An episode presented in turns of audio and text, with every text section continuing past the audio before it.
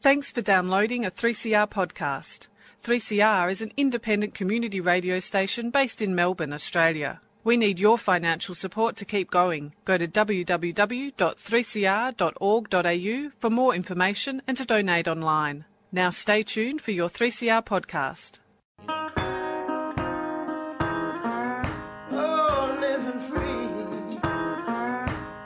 Uh, welcome to the Living Free Show on 3CR Community Radio. 855 kilohertz on your AM dial. I'd like to acknowledge the Wurundjeri people of the Kulin Nation, traditional owners of the land from which 3CR transmits people-powered radio. Hi, I'm Bill, and each week on the Living Free Show, we showcase one of the 12-step programs that assists recovery from drugs, alcohol, gambling and food addictions. Our guests share their recovery story and highlight that shared experience saves lives. Today, my guest is an alcoholic uh, recovering with the help of Alcoholics Anonymous. Uh, we'll be discussing how Alcoholics Anonymous helps alcoholics and problem drinkers. Uh, today, I'd like to welcome Lisa to the show. Hi, Lisa. Hi.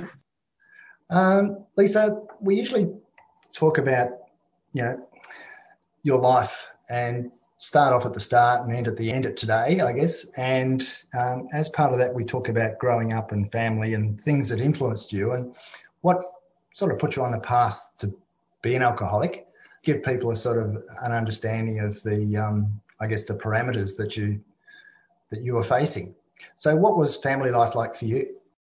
Sure. Um, so I grew up in a as a, an only child with a single parent who was a practicing alcoholic, my mum.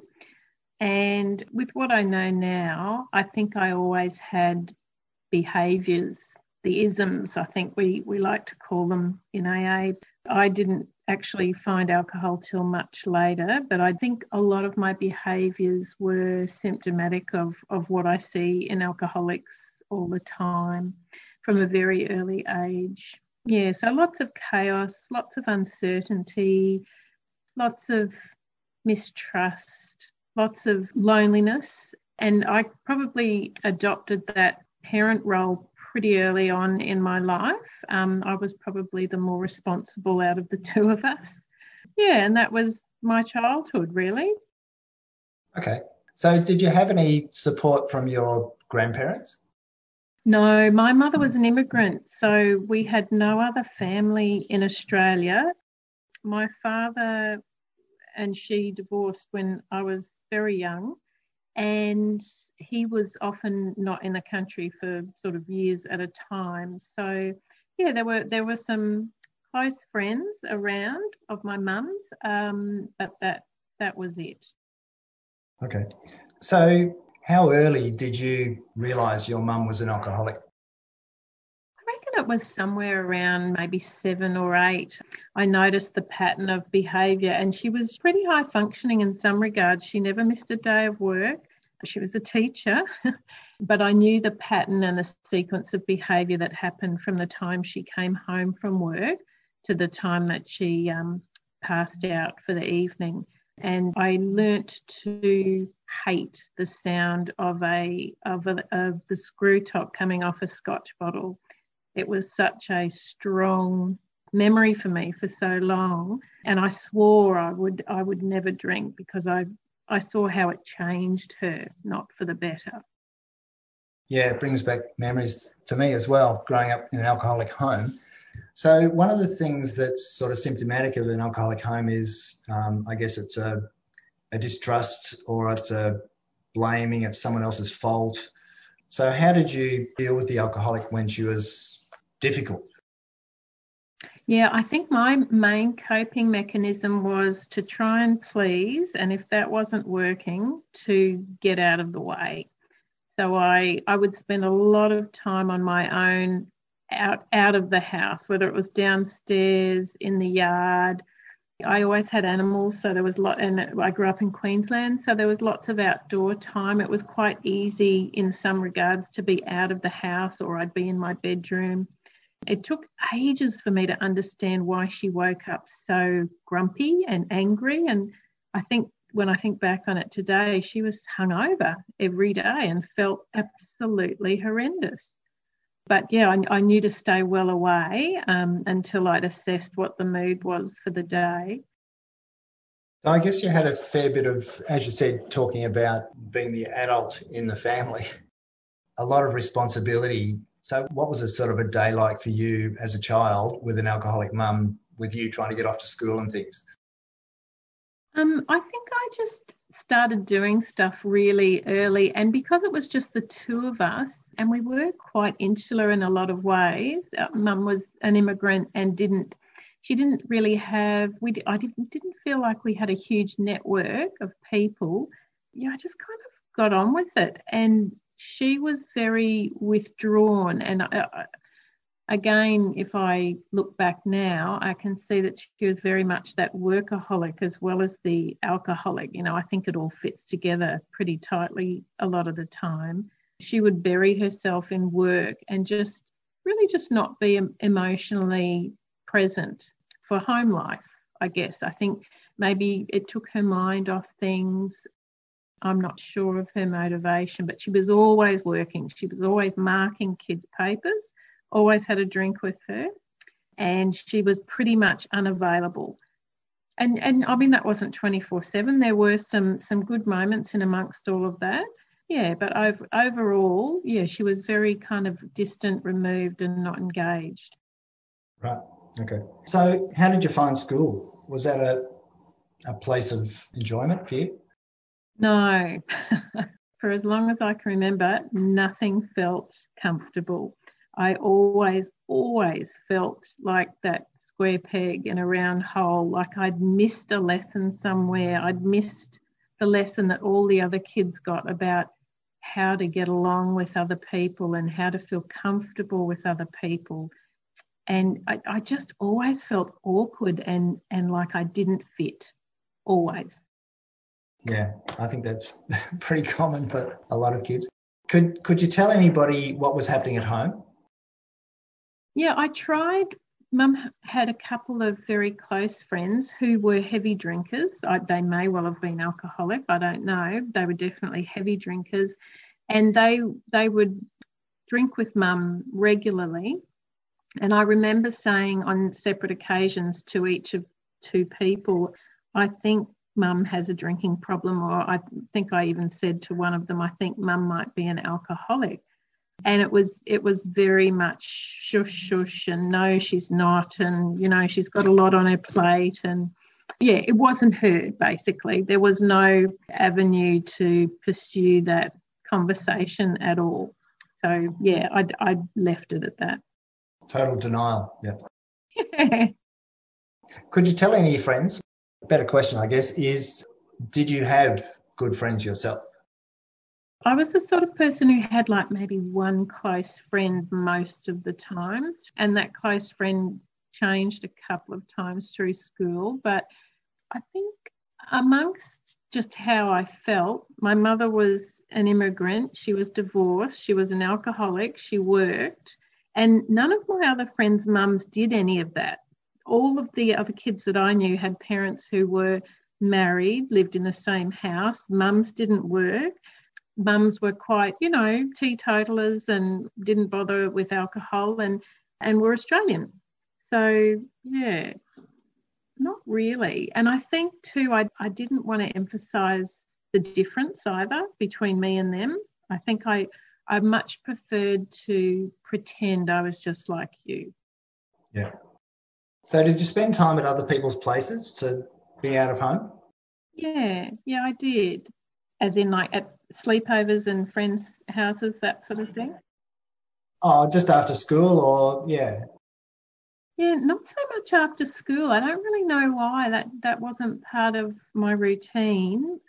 Most of the places that I went to were attached to my mum's adult friends. So either they did or didn't have kids as well. And when I went to places that weren't home, yeah, I think they were often, more often than not, attached to my mum's friend base. Yeah, it's a bit, bit strange, really. Yeah. so, did you ever try and pour the alcohol out so your mum couldn't drink it? Yeah, I can remember a few conversations, and it would always sort of, you know, I'd say you don't, you don't need that. And I, as I got older, I got a bit bolder about challenging her on it, and she she was to me in in a lot of denial, denied everything, denied that she had a problem, denied that, I, and you know, I'd, I'd push her, well, we'll don't have any tonight if, if you don't have a problem. Leave it tonight, see how you go tonight. And she'd just get quite aggravated with me and, and sort of ignore the, the protests and things would continue on as usual. So, did things change as you're growing up into your teenage years? Did it get better or worse? I think it probably got a little worse. Yes, and then there, she, yeah, she got a, she had some sort of health issue when I went away to uni, and I remember she stopped drinking alcohol for a few years, but then went back to it after sort of two or three years of, of not drinking. I don't know that I, I mean, I I wasn't really around mum much at the time, and I sh- I do feel the need to say that I now know I'm I'm very comfortable with the fact that she did the best she could with the tools she had and the support she had and she didn't have and and I I know she never ever wanted to hurt me in any way or take away joy from my life. She was just struggling through the best way she knew how. Yeah. I think once you get a bit of recovery yourself, you realize how difficult people's lives are when you realize you can't change your own behavior very quickly, gives you a lot of compassion for people who've got a real problem uh, and no support. So, did going to high school then, was it easier to get on with kids or did you find it just as difficult? No, probably worse, I think, you know, the awkwardness of teenagerness and, you know, looking at boys and not looking at boys, and it all just certainly didn't get any easier. And it was just i think it was just an awkward decade of sort of uncomfortable experiences having to get through the schoolwork having to go to go to school and sort of grin and bear it yeah but definitely never feeling like um, like i had a place anywhere right so did you start drinking in your teens no i wasn't overly interested in in alcohol at all. I guess part of that was I, I knew how it affected my mum, but also I didn't particularly like the taste of it. I hear a lot of people share about how they drank alcoholically from the first drink. That wasn't my experience. I drank moderately for years before it, it turned quite nasty. So no, I, I partied, but nothing excessive. There were people partying way harder than me. I kept my commitments. Yeah, my 20s, uni, first job, that kind of nothing looked too untoward. I was just thinking before we started that I probably started in my mid 20s drinking daily, but again, not to excess. I've, i would come home, and I think it was the, the behaviour that had been modelled to me. I'd come home, I'd have a couple of drinks and then that would be it. But it would be an everyday thing. That was like part of my my daily ritual. Okay. So did your friends drink? Yeah. Most friends drink. yes. And I was in an agricultural environment, so I was surrounded by heavy drinkers. I was probably surrounded by heaps of alcoholics, and um, and there's no. Once I did start to drink more, I certainly did not look out of place. Yeah. It's, it's, it's funny, isn't it, that people don't realise that you know there is a there is or was a lot of drinking culture you know historically. I think it's changing a bit now, but historically, you know, I, I remember saying to one of my friends that my dad had a problem with drinking. He said, "No, he just drinks like everybody's dad." Yeah, had no appreciation for what an alcoholic was and what alcoholic drinking was. So yes, very interesting. So you mentioned difficulties in relationships, but were you drinking during relationships? Was that a problem, having a partner who drank? Probably not until my, my late 20s. And I even think it probably wasn't much of an issue until I, I met my husband. None of my other partners, there, there wasn't anything too out of the ordinary between the way they drank and the way I drank. Yeah, but I think once I settled down with my now husband, he doesn't really drink at all. And I think kids came along reasonably quickly, and that's when I identify my drinking really took off. Once my um, my kids came along. Right.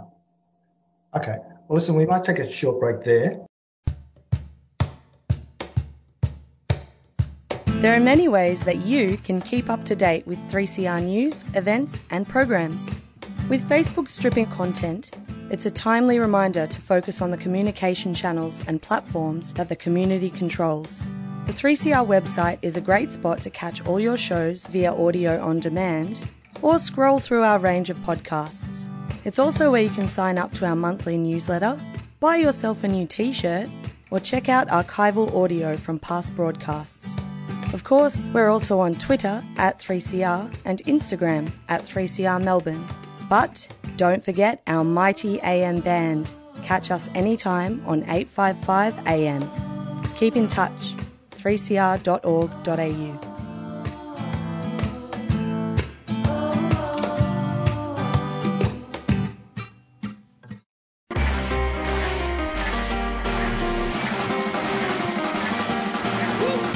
Tune in to Uprise Radio every first and third Wednesday of the month at 5:30 p.m. on 3CR. With Jackson and James, we're bringing you the in-depth analysis of what's happening in the world all in just 30 minutes. You can listen live to air or you can find us on demand. 3cr.org.au. Stay tuned.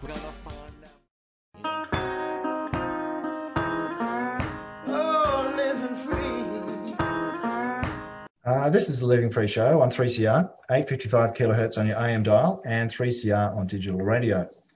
If you're interested in listening to one of our many podcasts, then either head to your preferred podcast platform, iTunes, Spotify, or just Google 3CR Living Free. On our show's webpage, you'll also find details about the Living Free Show and how to contact us. Today I'm talking with Lisa, and we're talking about recovery from alcoholism with the help of Alcoholics Anonymous. So, Lisa, uh, before the break, we were talking about your drinking sort of taking off when you were married and started having children. So I think you said that your husband was uh, wasn't a drinker. How did that affect your relationship with you being the drinker and him not drinking? Sure. I think one of the things that's helped me drink, but also probably saved our relationship over the years, is that his name's Bill. Actually, um, yeah. Bill's probably a really good enabler. Like he's not he's not a detail man. he was what I'm trying to say is he was very e- easy for me to manipulate, for me to sneak around and be dishonest. And uh, he wasn't particularly tuned in to that, to, to what was going on in that respect for me. So it, yeah, and initially it was just, and he loves people. So I would create these parties weekly, at least weekly, so that I could drink the way I wanted to drink. So we there was always a party at our house on either Friday or Saturday night, and sometimes both. And they weren't untidy. They were other young parents who enjoyed drinking, and and I guess because Bill's very social, loves people, he loved that side of of our lives and I made that happen. So it, it probably worked well for him in one in one way. So th- th- we were very social for many years. Yeah. So when did it start when did the wheels start falling off that re- relaxed happy atmosphere? I think I probably started to notice. Um, so I'm naturally an introvert, and when my kids came, I, I recharge solo. So I, I, have always refilled my energy source with solitude, through solitude. And once our two beautiful children came along, there was no solitude. So it was really hard to, um, I, I think that really spun me, spun me around and possibly, I'm not blaming my kids, but I think the circumstances certainly elevated my need for something to make me feel better um, because I didn't have the other sort of normal life skills that, that a normal person would use. Sorry, Bill, I forgot the question. Uh, yeah, well, the, the question was really about when when the wheels sort of started falling off. So I, I, I can remember creating all sorts of reasons to have at least one other person over to our house so that we could drink. It was just always an excuse. If someone turned up at the door, let's open a bottle. And then I think it became almost annoying having to go through the social the social etiquette and the social steps to to get to that drink and and I think I started to much prefer to drink on my own but that was I mean that was probably over the course of 10 years that progression from lots of parties, um, lots and lots of, of hangovers. You know, I'd often be in bed for one or both days of the weekend with just shocking hangovers. And then be well enough to front up for work on Monday and then drink each night all the way through the week and then have a big blowout again the following weekend. That was the cycle for years. And I, I didn't really miss, I, I always fronted to anything that I'd committed to. So I think from the outside, it didn't really look like that was there was anything too too drastic going on. But you know, I know how not present I was. I, I would pass out while trying to read the kids a, a bedtime story. I'd wake up and I wouldn't know how long I'd been there for. Sometimes I couldn't remember even starting the story with them. And, and I understand today that that's that's a blackout. Yeah, so some somewhere over the sort of 10 years of, of having kids.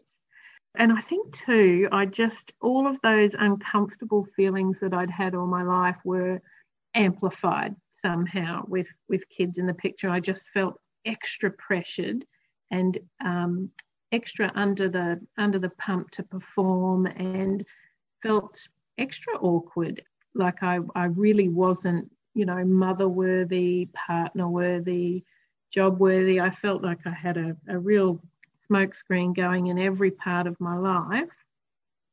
It was unusual for me to turn up to work without a hangover day after day after day.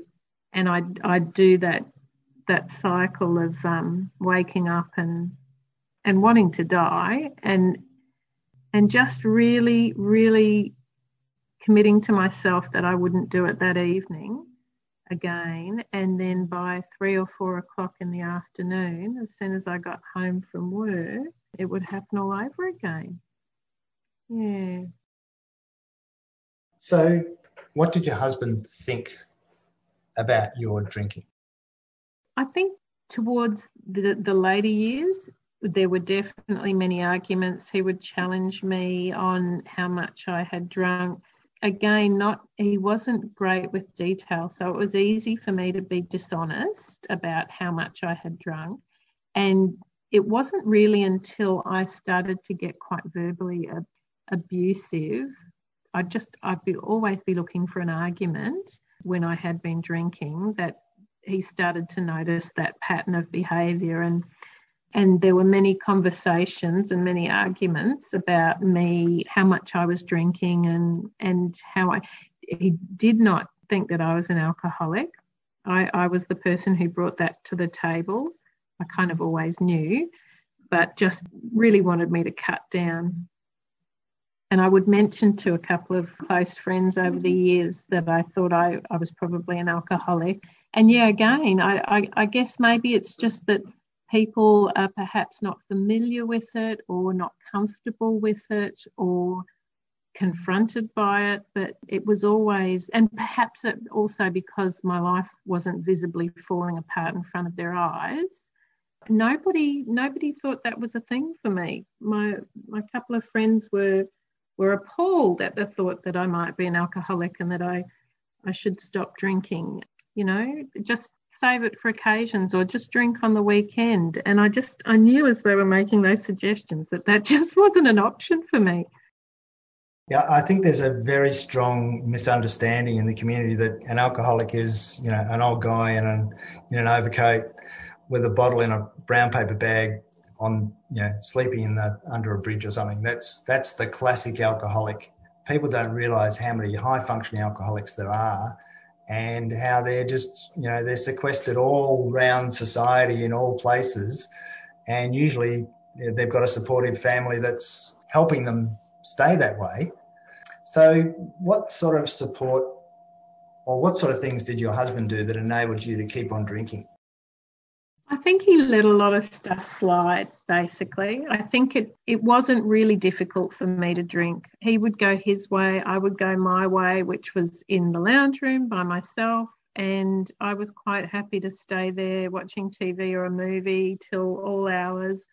And I think he just probably gave up on, on the arguments and the, you know, the confrontation about it and I was still functioning through the daytime. I was getting up, sorting kids, making it to work, fully fun- well, not fully functioning. I was functioning at work. Yeah, so I guess in his mind, perhaps it wasn't it wasn't as bad as it could be, perhaps. Yeah. Yeah. So, did anybody suggest any intervention? It sounds like everybody thought you were okay. Yeah. Yes. And therefore didn't need it. Funnily enough, I kept suggesting intervention to others. I remember presenting to my GP and saying, I think I need to speak to someone. I think I've got a problem. And I remember walking into the psycho- psychologist's uh, room, and my opening sentence was, I'm pretty sure I'm an alcoholic. And she spent an hour telling me why I wasn't. And then I left again, and it was almost like a leave pass. Well, if the trained professional, maybe it is all in my head. Maybe I am over dramatizing the situation. Maybe I'm misjudging myself, you know, and that kind of sent me on my merry way for another, I don't know, few years probably. Yeah, it, it saddens me now that now that I have some recovery at how few medical professionals are aware of AA or even think of it as a as a potential resource. Yeah, it, it, sort of, I guess it shows how bad the mental health service is in real terms. That if people can't pick an alcoholic, then what what hope is there? You know, if you know anything about alcoholics and alcoholism, it's it's pretty classic. You can, you know, well, knowing what I know about alcoholics, I can pick alcoholics very easily, and you know, the professionals should be able to do the same in real terms. So, when did your kids start thinking it was a bit odd? I actually don't think they ever did. I remember, yeah, no, they didn't. They were 12 and 14 when I started recovery, and I remember explaining to them that that was something that I, I was going to need to do was go to meetings, and they were both um, quite shocked. Did that please you? In, in a way, it is pleasing that they don't really appreciate it, but I guess it means that they think that sort of behaviour is normal. I had never thought of it like that. It's interesting that you say that, that they thought my behaviour was normal. I had always thought, well, I must have been holding it together pretty well for them not to notice. So that's interesting. But I think too, I've always, there's always been a part of me that wished I had somehow had this tragic crashing and bashing story so that they could appreciate the difference. Like I think my journey has been very subtle on the outside. Like there's really, there's probably not heaps. I mean, I know internally there's, I'm like a different person. And I think today they would and have said, you know, you're much calmer, um, you're much more peaceful, um, you seem happier. Um, but I think, you know, it, it's not like I, I was literally lying in a gutter for years and, and now I'm no longer doing that. It's not on the outside, my recovery journey hasn't been super dramatic to watch. Yeah, which is good. It's good in a way because it's reduced some of the impact on those around you in real terms. So, just sort of to take you back, is your mum still alive or was she still alive when you got into AA? She was, and she isn't anymore. She um she passed away just last year. Yeah, but she she did get to see me. I was open with her about what I was doing, and I got to make an amends with her, which was very helpful, I think, for both of us. Yeah. So, what did she think about you stopping drinking when she was still drinking? you know, she was so incapable of being honest about her own situation. We, it never got discussed. I told her what was going on for me and said, I'm now a member of AA. I go to meetings, I do this, I do that. There was never any follow up with that discussion. I, I suspect she just didn't know what to do with that information. Yeah, what to say, yeah. Yeah, my, my dad drank for 25 years after I got into Al Anon, and we never discussed his drinking or my or me being an Al Anon. We just got on with life. So, what was the trigger to get you into AA? Oh gosh, yeah. I got to that place that they talk about in the book, um, the jumping off place, where I knew that the way I was living wasn't living, and that I wanted to die every day. I woke up, I wanted, I wanted to die, and to be honest, I probably didn't have the courage to try anything because of the kids, but thought was just constantly there. You know, I'd done psychologists, counselors, hypnotherapy, controlled drinking, drinking different stuff. I'd done all the usual alternative tries and, and nothing had worked. And and so I thought, well, you know, maybe it, ju- it just felt like um, the only other thing that I hadn't tried really. And I, I didn't want to leave my kids alone in the world. I mean, they'd have their dad, but I didn't. I didn't want them to be kids that no longer had a mother, whose mother had taken their own her life. I didn't want my kids to have that story, basically. So, did you go through rehab? No, I, I um, fronted up to a meeting in my, my local area very sheepishly thought my life had come to a to like the bottom, the end of the end. Thought there was nothing more humiliating and uh, degrading than turning up to an AA meeting.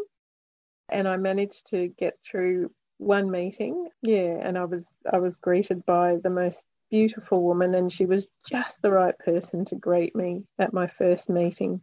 She had just enough of what I needed to see to think that it might be worth coming back. Okay. Right. Uh, we might take another short break there.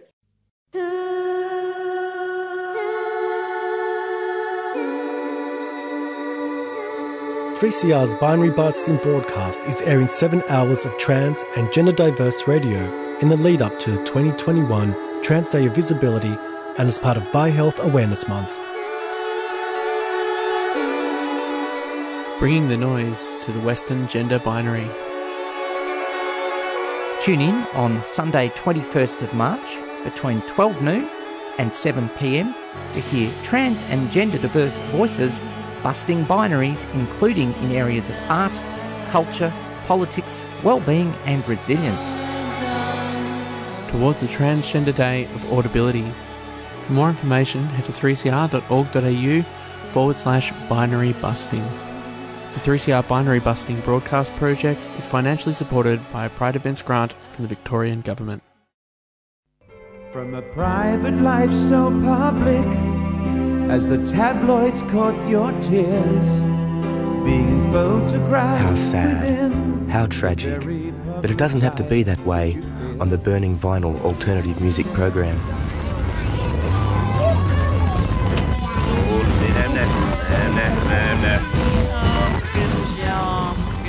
Burning Vinyl, Fridays, 2 till 4 pm on 3CR.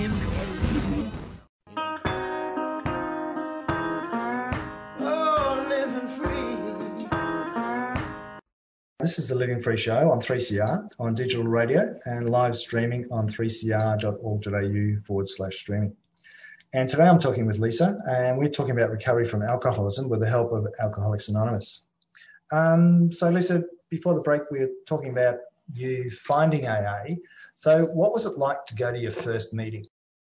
Um, it was it was really really scary, and I agonised over going for for weeks.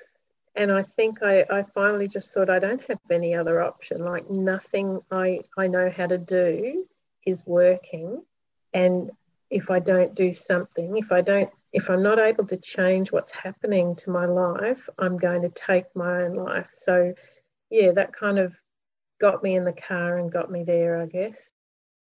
So, what was it like going to a room full of alcoholics? I was greeted by a beautiful lady who was very well dressed, very well spoken, very warm, and she took me under her wing. I couldn't even say the word alcoholic. I said, I, am here for the meeting. and, and she uh, she'd heard it all before. You know, she's about, I think, 16 years sober. Took me inside, gave me, you know, told me a couple of key things. You know, sit here. You don't have to speak if you don't feel like it. She was just the right. She gave me the right amount of information, and she was the right sort of she just made me feel welcome and she made me feel like I was okay. So, what was it like to hear other people share stories that were similar to yours? You know, that first meeting, no one's story was similar to mine. I didn't identify with any of the stories. They were they were mainly blokes and they were crashing and bashing stories and that just was nothing like my story. And I remember the first two or three meetings I was sort of thinking, gosh, maybe I'm not an alcoholic. You know, I don't have these these horrible stories to share. At that first meeting, as well as the greeter, who was gorgeous, one bloke stood up, and I didn't get his story at all. It was nothing like mine.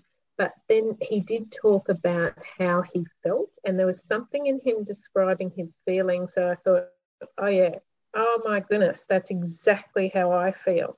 And so that was how I got the identification from that very first meeting.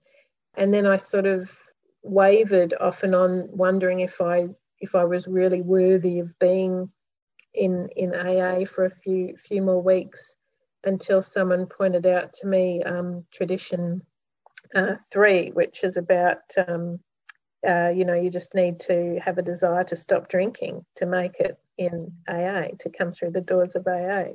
Um, so that settled me back down again, and, and I've since come to learn very much that I'm I'm exactly where I need to be. Yeah. So did it help you to understand that alcoholism was a disease, that it wasn't just your lack of willpower? It was really liberating. And I would come home from meetings and still, like in early recovery, your brain is fried. You're so mixed and confused. You're all of a sudden dealing with real life without the coping mechanism and the, the numbing tool that you've had for decades. So nothing's making sense. Everything seems foreign. Feelings are coming up for the first time. I would come home from meetings in those early days and just download to my husband, you know, and you know it's they call it a disease, an allergy. Can you believe it? You know, and I thought it just made me feel so much more like a, a, worthy human, I guess. Like I, it wasn't me doing the wrong thing all of that time. That that somewhere in amongst it all, I was no longer in control, and it had nothing to do with with how much I did or didn't want to stop drinking. So, what did your husband think when you started AA? You know, initially, I think he did. I remember us having a conversation where I said, I, I, I think I'm an alcoholic. And he refused. He said, No, you can't be. No. so once I started going to AA, I think, look, he's a he's a very patient, tolerant, beautiful man, and he saw over time the improvement in me. And we started to talk about some of the content that I was learning about, and it was just genuinely interesting. And in that whole sort of self development journey, he was sort of ironically doing something similar in parallel to me. So we had a lot of common ground in our own sort of self improvement, self development, self discovery stuff. He finds it amazing. And I guess it's a it's it's something that if you're not an alcoholic, you're never really going to understand. He he'll say things to me like, "Oh, it's um, it's really admirable uh, your commitment to the to the program or to the meetings or to your service position or whatever." I think he will go to his grave not understanding that it's it's actually not a choice. it is if you want to take it to the life and death stuff. It's like it's what I have to do. It's not like I wake up and think, will I or won't I today? I know if I want to live well, I have to do the things that I've been taught to do. Yeah. So has he thought about going to something like Al Anon or? Yeah, we've talked about it. Perhaps if he were more affected by my behaviours, I think he's probably been quite protected just by his own design from a lot of it. Like, I think a lot of it just went over his head, to be honest. But my daughter has. Yeah. She's um, yeah. gotten into Alateen and Al Anon in the last sort of, say, 12 months. And I, I think she identifies with a lot of a lot of the content there. Yeah. So has that helped your relationship with her? Oh, our relationship's definitely better. Has it helped our relationship? In some ways, I think it's made it a lot more raw and a lot more real. It, I don't think it's made the relationship any easier. I, I, I think we've just both gotten a lot more truthful about who we are and the things that drive us and affect us and how we're showing up. I, I, it'd be lovely to say, yes, we've got this beautiful relationship thanks to AA and Al Anon, but it's just, I mean, people are hard, hard work, complicated. It's not a smooth sail. No, it's not a smooth sail. On that, I feel like I should put something positive in there, and it has. There is positivity there. She's she has found identification and, and fellowship. And there have been many times when she's come out of a meeting and said she, how much better she feels because you know she's she's been with people who she identifies with and uh, yeah so that's that's a fantastic thing. Yeah it is. So how's it changed your life then?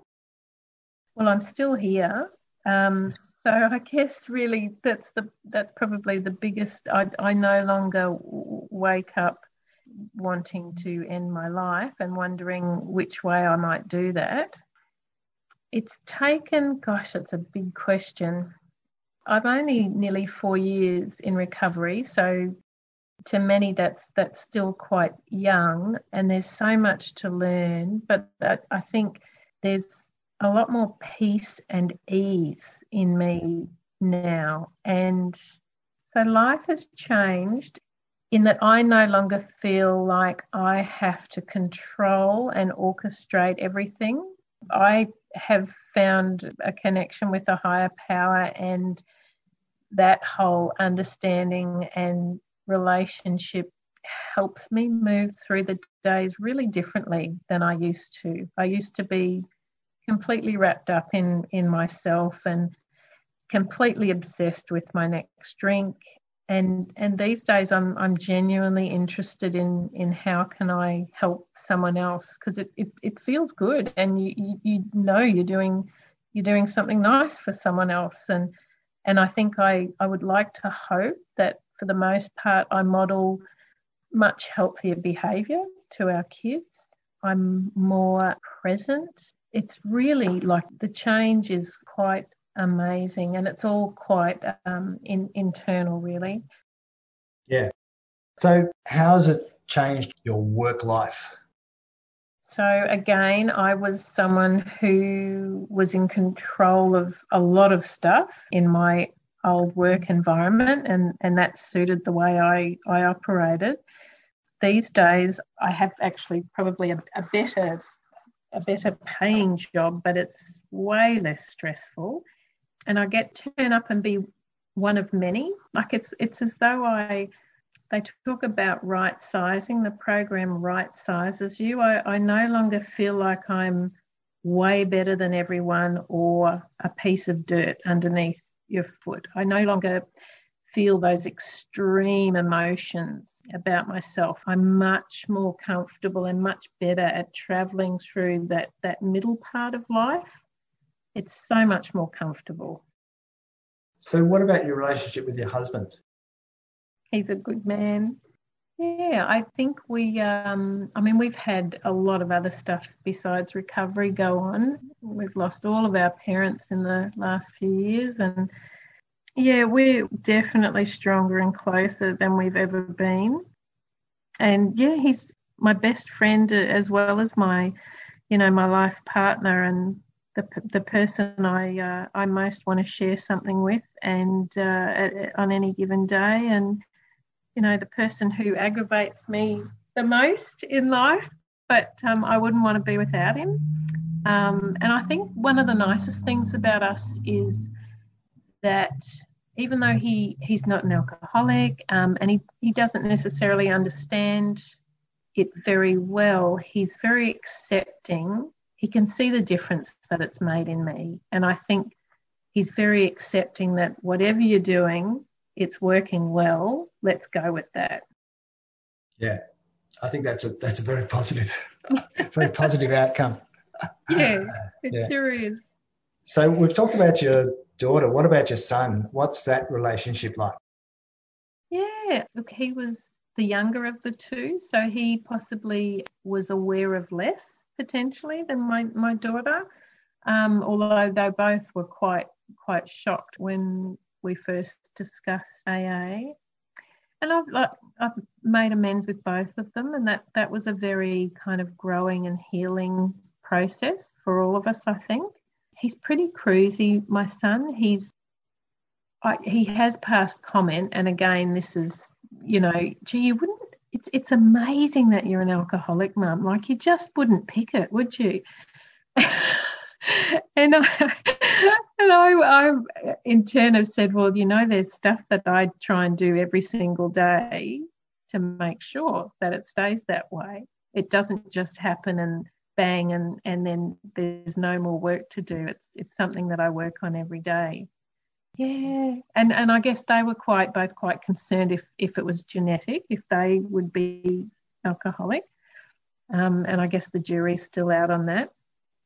Um, yeah, I can certainly see it in our in our daughter, the isms. Yeah, yeah, I think it's very strong the ism. It's just a matter of keeping a good open relationship with them so that you know they feel comfortable being able to talk to you about life issues and not isolate. It's once they isolate, I think it becomes a real problem. Yeah. Yeah.